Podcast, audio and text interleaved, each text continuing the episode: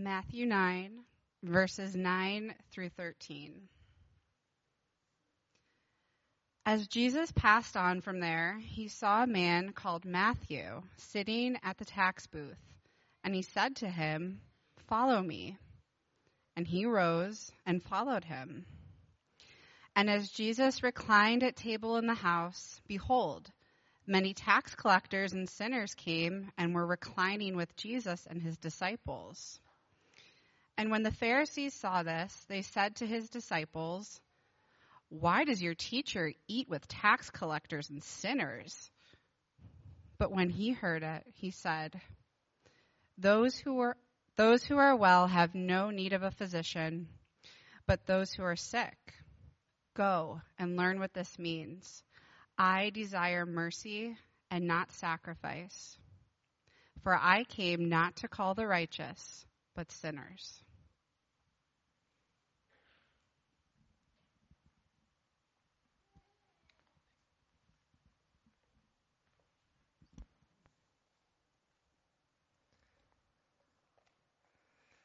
Well, keep your Bible open if you would. I love you all, and I love getting to pay attention to Jesus as we make our way through the Bible together, as we make our way through Matthew's Gospel this year. It's a joy to be with you and it's a joy to look at Jesus together. Last week in Matthew's Gospel, we heard these words from Jesus in which Jesus stated a goal, quote, that you may know that the Son of Man has, and here's the phrase, authority to forgive sins. Jesus wants his people to know that he has authority to forgive sins. We talked about what the forgiveness of sins means to be set free from the burden of repayment with the intention of full reconciliation with God. But that statement of Jesus can kind of leave a question, a question that gets picked up in the next passage of scripture that we're looking at together today that Megan just read for us. Because the guy he forgave in the last passage that we were looking at, he seemed like a relatively easy person to feel compassion for. He was a man with disabilities. And so the next question is, if Jesus has authority to forgive sins, here's the question, how does Jesus deal with really sinful people? And our passage today helps us answer that question. How does Jesus deal with really sinful people? This passage helps us answer that with kind of three movements. The first movement shows us something about Jesus' calling and something, and then something next about Jesus' hospitality and then something about Jesus' purpose. We begin with Jesus' calling of Matthew. You get what's going on here, right? We're reading the book of Matthew, and we're reading about how Matthew began following Jesus. In other words, Matthew chapter 9 verse 9 is really interesting because this is Matthew's own testimony about how he became a follower of Jesus. Matthew is sharing with us his testimony, if you will. And when he tells his testimony, there are basically two components of his testimony about Jesus. Part one, here's who I was. And part two, here's what Jesus did. It's as simple as that. He starts with, here's who I was. And he describes himself by saying, essentially, I was a tax collector. We get that in chapter 9, verse 9, when we realize that as Jesus passed by, he saw a man called Matthew sitting at a tax booth, the place where tax collectors work. And all of the people in Matthew's day, when they when they hear Matthew describing his workplace and his line of work, pretty much everybody reading this gospel would have been like, boo, right? Tax collectors had a reputation for being the bad guys in a variety of ways. They had a reputation for being bad guys because of personal immorality that they had personally contributed to. Tax collectors would routinely take bribes. Sometimes smaller bribes, sometimes very large bribes, and they would rip people off. They would practice extortion, sometimes even through violence carried out by the Roman soldiers that partnered with tax collectors. There was this kind of immorality that related to being a tax collector that everybody knew about. You know, like the, the, the the poor farmer who's trying to support his wife and his kids comes by Matthew's tax booth or comes by the tax booth of somebody like Matthew and you can kind of picture how the scene unfolds. You know, the tax collector comes over and says, that'll be 200 coins, please. And the poor farmer says, last time it was only 150. And the tax collector looks over his shoulder with his eyebrow raised at the two Roman soldiers standing nearby who work with him. And he looks back at the poor farmer with his eyebrows still raised. And he says, Did I say 200? I meant 250. But maybe we can make a deal. If you pay 150 to Caesar and 20 to me and 20 to each of these soldiers, we'll let you go by cheap today. There was personal immorality, extortion, with threats of violence that were often carried out by people who worked in the tax collecting industry, if you will. And therefore, they had a reputation for personal moral corruption. But beyond their reputation for being bad guys because of their personal moral corruption, they had a reputation for being bad guys because in almost everybody's eyes, they were on the wrong side of the political issues of the day. To be a tax collector meant working with and for the Roman Empire. To be a tax collector meant supporting Caesar and whatever immorality Caesar had devoted his life to. And tax collectors not only supported the empire through their loyalty, their unquestioning loyalty to the government, they also benefited financially as a result of their unwavering loyalty to the empire. Which leads to kind of a third reason that they were viewed as the bad guys in addition to being viewed as the bad guys because of their personal moral corruption, and in addition to being viewed as the bad guys because of their political associations, because of being on the wrong side of all the political issues in pretty much everybody's eyes, someone like Matthew had this added problem that he was also viewed as a traitor to his own people. Other gospels tell us that Matthew sometimes goes by the name Matthew and sometimes by the name Levi. You know, like it's not uncommon in those days for people to have two names, even among the disciples Simon, Peter, Thomas Didymus, Judas called Iscariot. Matthew has two names, Matthew and Levi. Levi is about one of the most Jewish names that you can give your kids. And one of the things that it tells us is that it tells us that Matthew had Jewish parents who, when their son was born, named him after the father of the tribe of the Levites, after the father of the tribe of the priests, with something of a prayer that his life would be used like the lives of the Levites in a priestly way among his people. But how did Levi Matthew decide to live his life.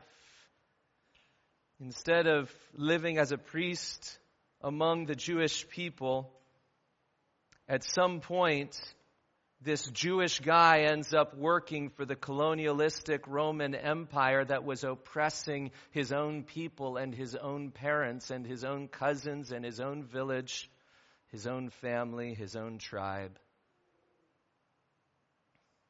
If you know much European history, you know that in the 1940s there were some some Dutch folks who ended up collaborating with the Nazi regime. They made some money off of their collaboration. They gained some status for a time. But you can imagine how deeply unpopular they were for aligning themselves with the empire that had come and crushed their people. In a similar way, Levi Matthew is a traitor to his own people. In order to line his own pockets and in order to make his own life comfortable, he's chosen to work with the people who are oppressing the Jewish people from whom he has come.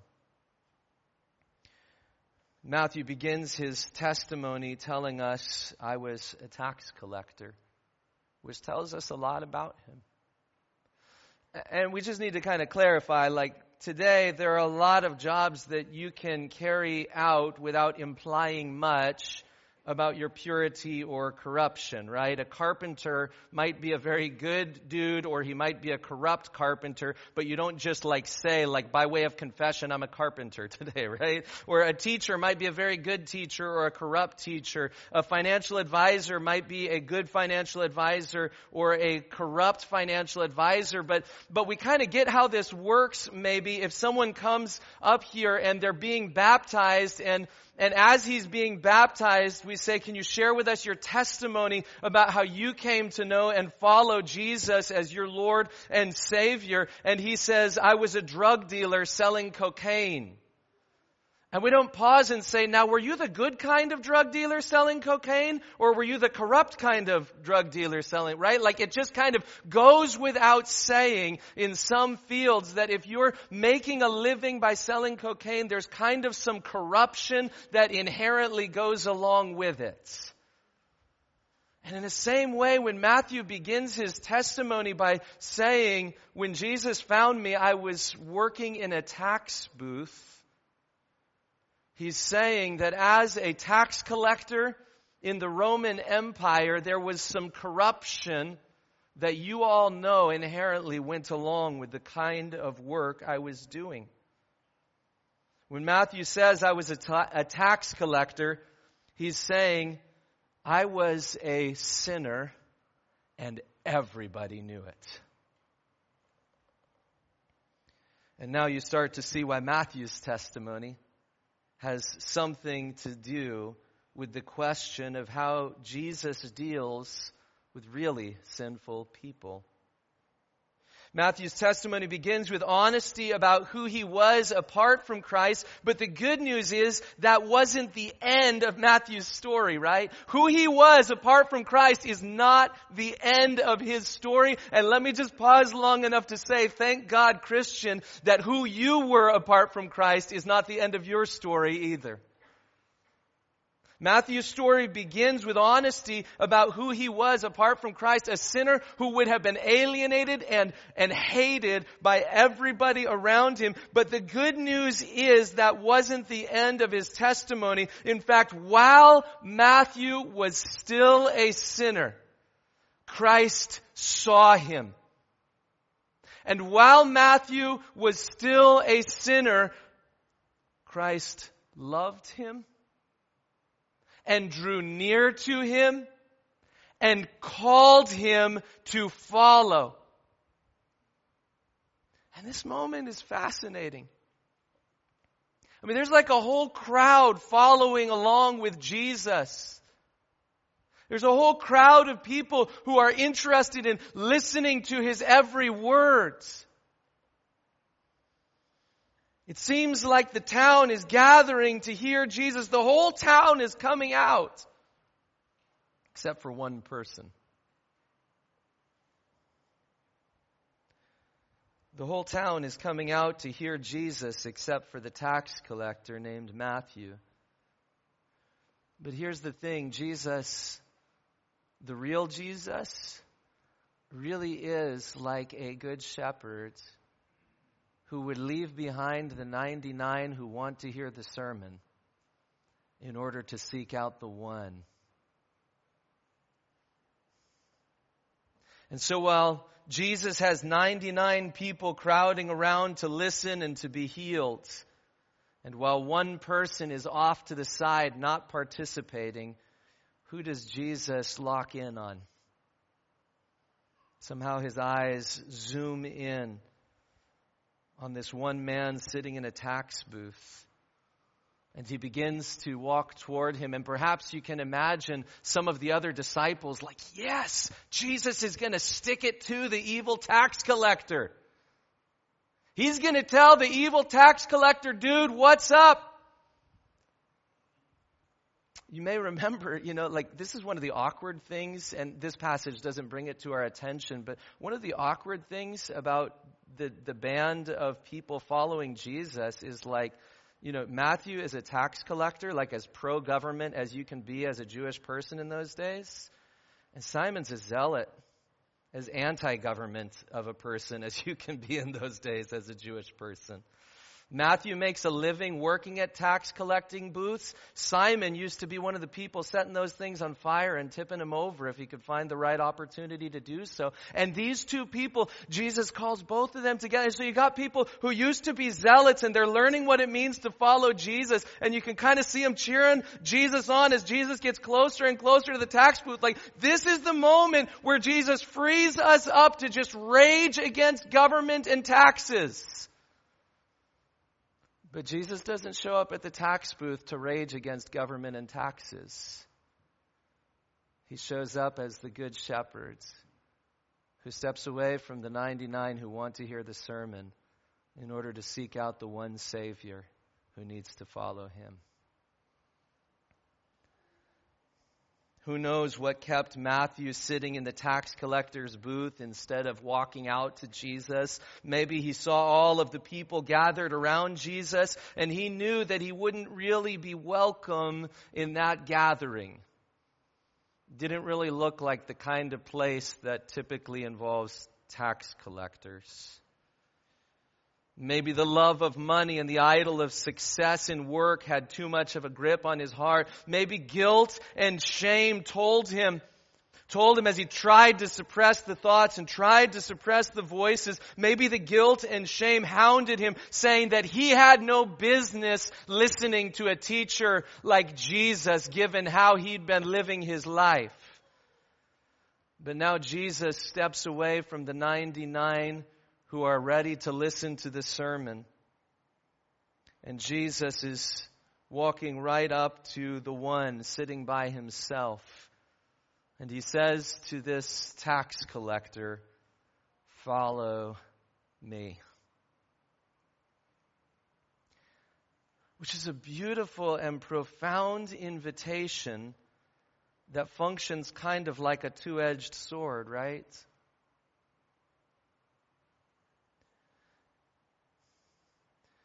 On the one hand, these words, follow me, imply a deep criticism. Levi Matthew, if you're going to follow me, you can't keep living your life exactly as you've been living it apart from me. Levi Matthew, if you're going to follow me, there are going to have to be some significant changes in your life which is to say, Levi, Matthew, you can't keep living the way you're living. There's a criticism built into this call when Jesus says, Follow me. And yet you feel it, don't you? You see it on the page, you hear it in the words. If you're a Christian, you've felt it in your heart. When Jesus says, Follow me, there's there's a call to repentance built into that. But there is also this profound, what do we call it? This profound invitation. this profound acceptance, this profound welcome, this profoundly heart melting love that Jesus would say to a sinful person like me, I want you to come and be mine.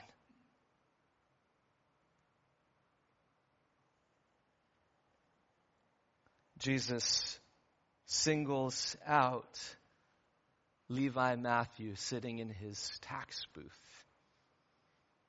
And he says to him with a call to repentance and with a loving invitation, follow me. And that's the authoritative invitation of the Lord Jesus Christ.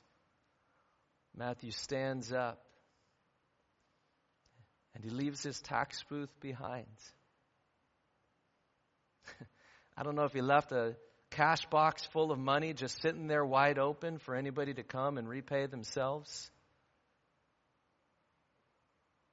But he gets up and he starts making some changes. And having heard this call to repentance, having heard this love like no other in the voice of Jesus Christ, he begins to follow. And so Matthew began a lifelong journey as a follower, a disciple of Jesus. See, this is Matthew's testimony. I was a tax collector with everything that implies. But Jesus. But Jesus. But Jesus came and found me in my sins. And he loved me. And he invited me to become his.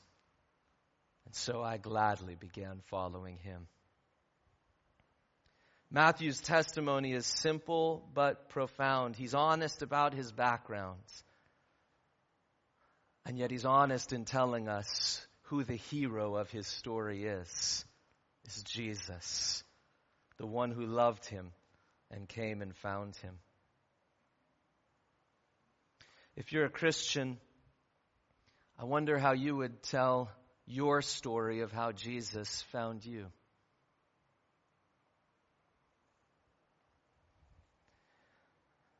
Most of us, of course, won't begin by saying, I used to be a tax collector when Jesus came and found me. But maybe like me, you'll say, I grew up going to church, but I was a hypocrite. A lot of head knowledge and not a lot of actual following of Jesus.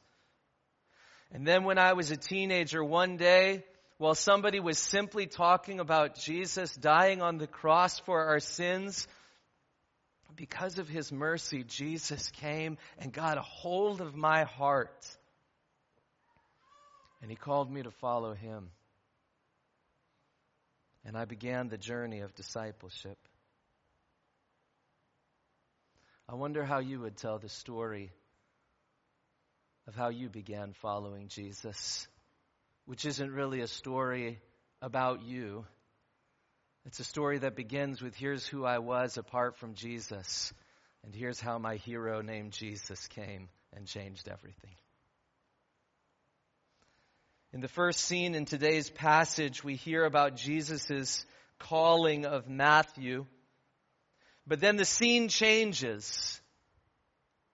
And the issue of how Jesus how Jesus relates to really sinful people, it gets pressed even further. In the second scene, we read about Jesus' hospitality with sinners. In the scene change, we're no longer outside by Matthew's tax booth. Some amount of time has passed. And in the next scene, there's a table set with a feast, food and wine. Unless you're a Baptist, and then it was grape juice, but you know. there's food and there's wine out here to eat and to drink. And here at this feast is Jesus, and there's Peter and there's John. And then next to him is a tax collector who has earned all the money to buy this food by ripping off oppressed people. And sitting next to that tax collector is another tax collector who knows all about the corruption in the governor's household, but as long as he keeps benefiting from it, he never wants to raise his voice about it. And right next to him is another person who is known to be a sinner. Not just like I've sinned, you've sinned, like he's, he's devoted and all in committed to his sinful lifestyle choices. And then next to him is Thomas. And then next to him is Andrew. And you go around the room and you realize what a mixture of people are sitting here. And then around the edges of the room, there are some local religious leaders. Verse 11 tells us about them. It says, when the Pharisees saw Jesus and his disciples eating at a table with other people, which implied a kind of relationship with them, a kind even of maybe fellowship with them to the eyes of the Pharisees, a kind of affirmation of them, a kind of endorsement of them to the eyes of the Pharisees. These Pharisees, these religious leaders in Jewish, in, in Jewish culture in Jesus' day, these extra super holy people, these extra super holy people see what's going on with Jesus eating a meal with known sinners. And they say, why does your teacher eat with tax collectors? You know how they live their lives. You know their political allegiances and their political loyalties. Why does your teacher eat with tax collectors? Why does your teacher eat with sinners? people whose lifestyle is clearly not in alignment with the teaching of God's words. And there's a little bit of an implied attitude to what they're asking. It's a little bit more like, How dare your teacher eat with tax collectors and sinners?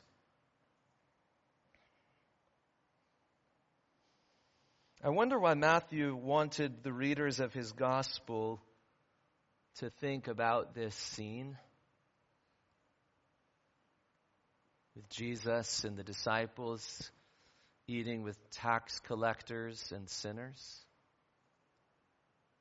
Maybe in part it was because there will continue to be people in years to come who will say that if you're devoted to holiness, then that means staying away at all costs from people who are immoral.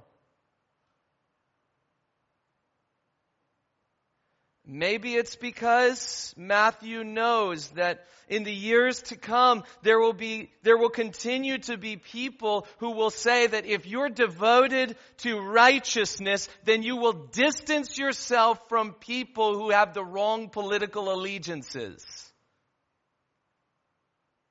Maybe it's because Matthew knows full well that in the years to come, there will continue to be people who say, if you're going to devote your life to God, that means staying away from people who live certain kinds of lifestyles. And the logic has something to it.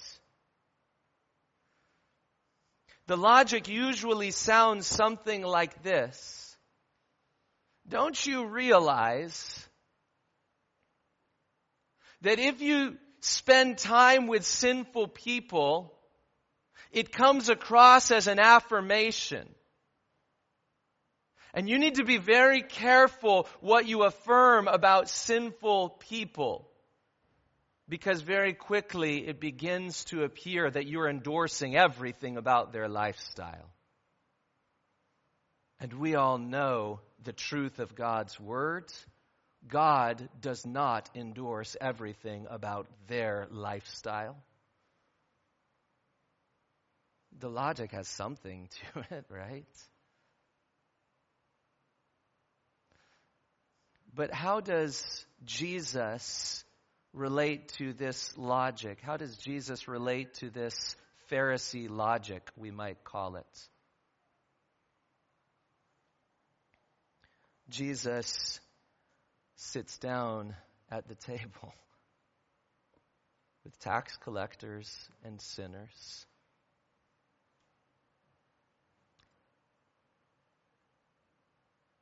Probably about in the same way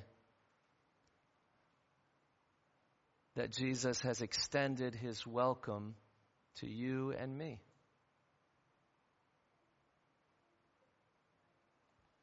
Think for a moment about your own testimony.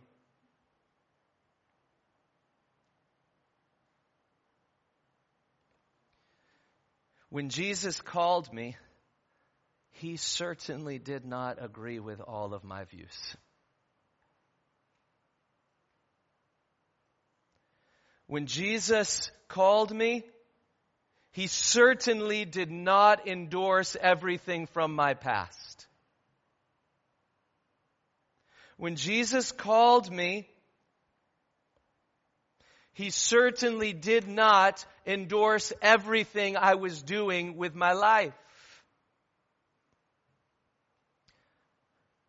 But while we were still sinners, Christ died for us. And while we were still sinners, Christ leaves the 99 to seek out the one who's gone astray. Jesus loves us even before we've got it all straight. In fact, in my case, here's where it gets even more complicated. Jesus continues to love me even though I continue to fail and struggle. Jesus continues to affirm me and welcome me and embrace me as his own even though I still have things about my views that I'm sure he doesn't agree with.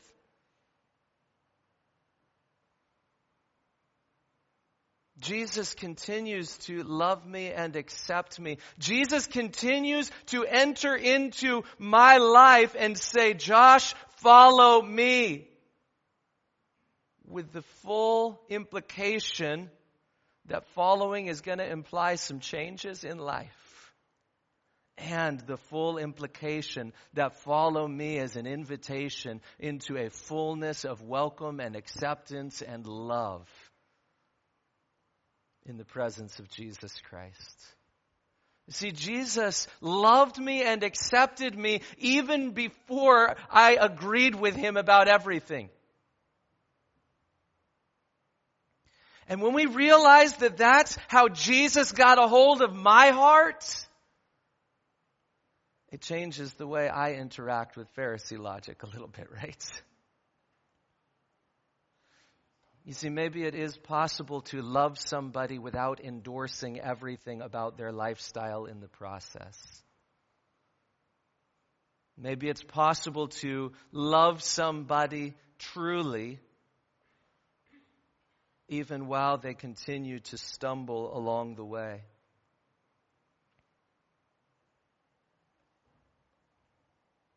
Maybe one of the reasons Matthew is sharing this picture is to protect us from Pharisee logic, to protect us from the holier than thou impulse that says, be careful who you eat with, because if you have a meal with somebody, people will think you're endorsing everything about their lifestyle. But maybe Matthew is also sharing this to give us a picture of what a missional lifestyle often looks like. You know what a missional lifestyle looks like? Very often it looks like having a meal with people. Which is that relaxed environment where we just sit down and we start talking with food in front of us. As simple as that idea is, that idea was the model that Jesus often used in his life. And as simple as that model is, it's a model that Jesus continues to use to change lives today.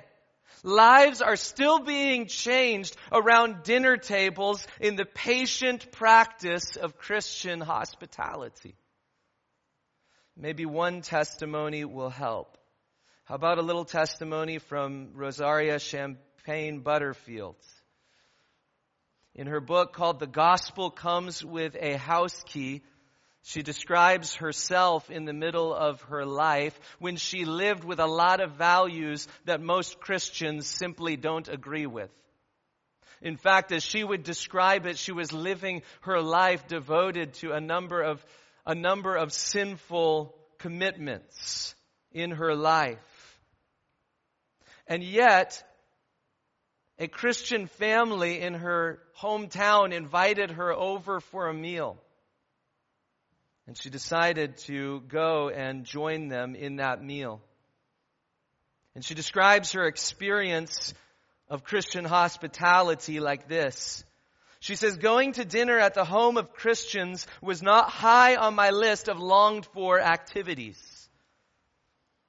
But nothing prepared me for the unstoppable gospel and for the love of Jesus made manifest in the daily practices of hospitality undertaken in this one simple Christian home. This Christian home became my two year refuge and way station. Long before I ever walked through the doors of the church, the Smith home was the place where I wrestled with the Bible with the reality that Jesus is who he says he is, and then eventually came face to face with Jesus on the glittering edge of my choice sexual sin.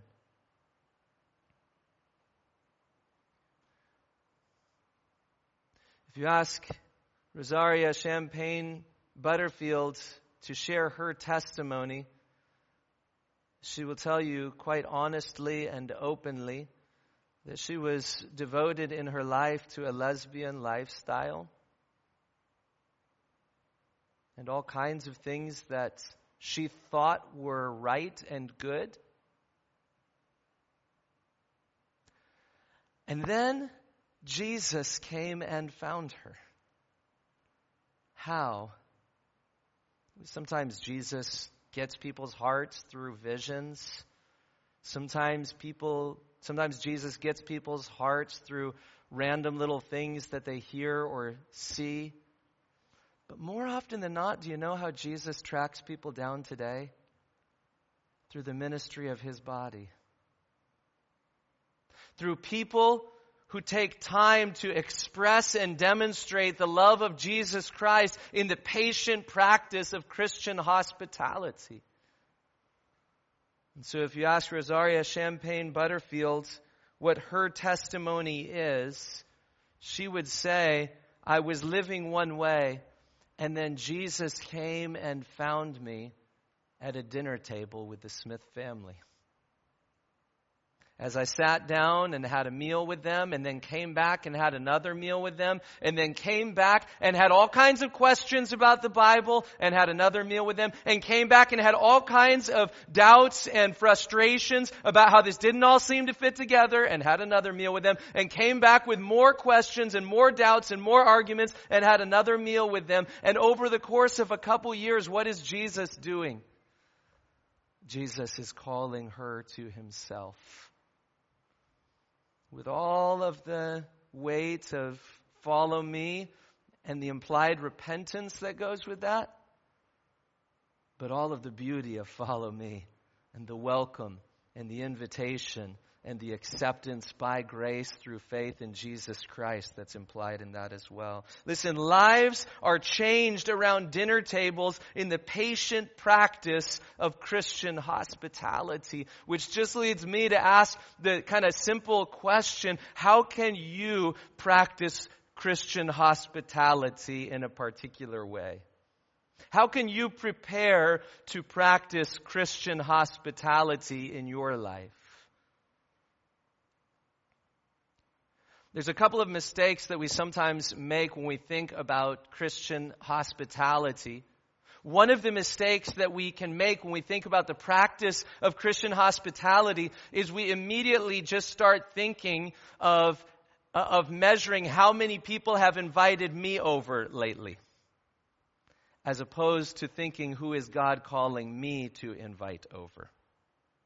Do you see how that can become a trap that keeps us from genuinely loving other people? when we measure Christian hospitality not by who can I love, but by who has loved me recently? That's one of the mistakes that we can make when it comes to practicing Christian hospitality. Another mistake that we can make with Christian hospitality at a very practical level, and I share this simply to free you up, is sometimes we can wrongly measure Christian hospitality by the quality of food that is served instead of by the quality of love that is shared.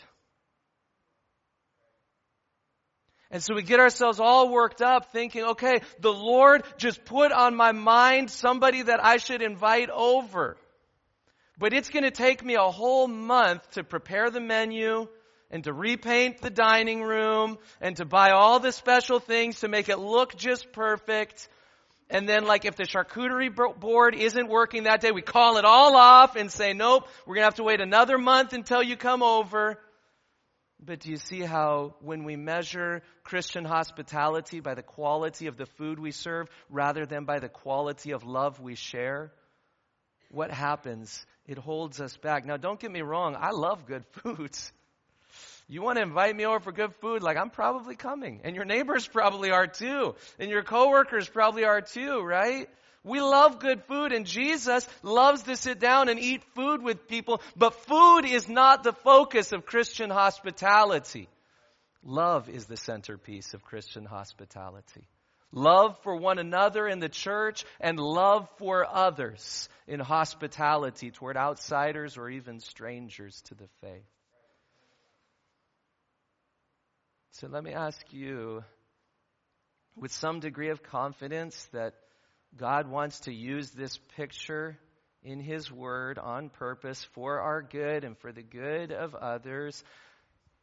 Who is the Holy Spirit maybe putting on your heart even right now? Like instead of plugging your ears and going la la la, right? Who's the Holy Spirit kind of putting on your minds? Maybe college students or maybe people like me just find like, you know, like, you know, I, I don't know that I have time for the whole charcuterie board thing, but I can buy somebody a cup of coffee. Cool. With love in your heart, that cup of coffee can become a location of Christian ministry. So, who is God calling you to invite into an experience of patient Christian hospitality.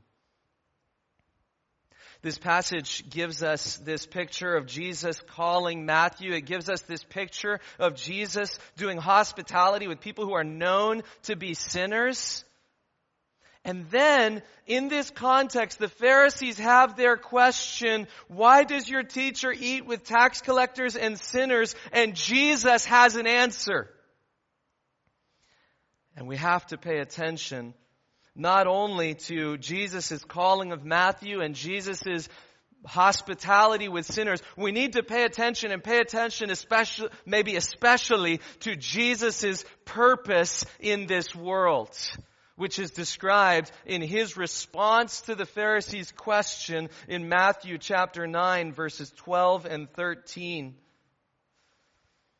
But when he heard what the Pharisees were asking, he said, those who are well have no need of a physician, but those who are sick. Where does he start his answer? He starts with kind of what I might call an argument of common sense. Do you realize that this is how it works? If I'm the great physician, Jesus is saying, do you think that the great physician is going to spend his whole life at physicians' conferences? Or is a great physician filled with love going to spend his life among those who need to be healed? Those who feel sick and unwell? There's an argument here from common sense. If there's something that heals, if there's something that spreads life, it's not meant to be bottled up and hidden and kept among a precious few physicians at physicians' conferences. It's meant to be spread among those who most need it. There's an argument from common sense here. Those who are well have no need of a physician, but those who are sick. So Jesus is saying, You've identified the people I'm having meals with as spiritually sick. Well, I'm a physician, and who did you think I would be spending time with? But then he goes on with a second argument here as he describes his purpose in this world. Those who are well have no need of a physician, but those who are sick. And then he says to the Pharisees, who are like the ultimate Bible people, right? He says, he quotes a Bible verse to them and he says, go and learn what this means. I desire mercy and not sacrifice. In other words, he moves from a common sense argument to a Bible argument. And he says to these deeply biblical people, these people who say, I devote my life to the teaching of God's words. He says, go and learn what God's word itself teaches. And what does God, God's word itself teach? He pulls a carefully chosen quotation from Hosea chapter 6 where the voice of the Lord says, I desire mercy and not just sacrifices which is not in the voice of Hosea nor in the voice of Jesus saying, sorry, the Old Testament, when Moses wrote that stuff, it got it all wrong. The sacrifices were kind of a dumb idea. What Hosea was saying and what Jesus is saying is something far deeper than that. He's saying if you search the scriptures themselves, the scriptures that you claim to be following, you will realize that your obedience and all of your sacrifices are meaningless apart from a life of love. If you claim to carefully follow the scriptures, but you do not trust God, whose heart goes out to the poor and the hurting and the lost and the broken, then you've missed all the scriptures that you pretend to search. If you claim to carefully follow the scriptures, but you do not join God in rejoicing over one coin that was lost but is now found, then you don't actually know the scriptures. If you claim to carefully obey the scriptures, but you don't join the good shepherd in rejoicing over the one lost sheep now restored, then you don't know the scriptures. If you claim to meticulously obey the scriptures, but you do not join the Father in rejoicing over one wandering son and extending an embrace to him, then you don't really know God or the scriptures that you claim to obey. Jesus begins with this common sense argument. I came not for people who think they're just fine. I came for those who know they're sick spiritually. He moves on to this argument from Scripture. There's no point in saying that you meticulously obey the Scriptures if you're not by faith living a life of love. And then he moves on to an argument from knowing his own life mission, his own purpose for which the Lord had sent him into this world.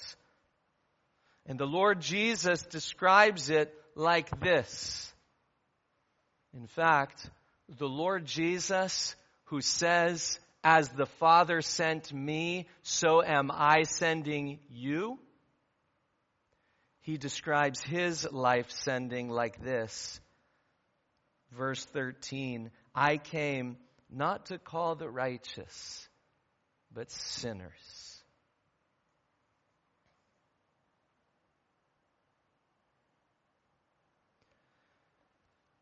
Until In order to understand this passage, we need to realize that there's some sarcasm in it.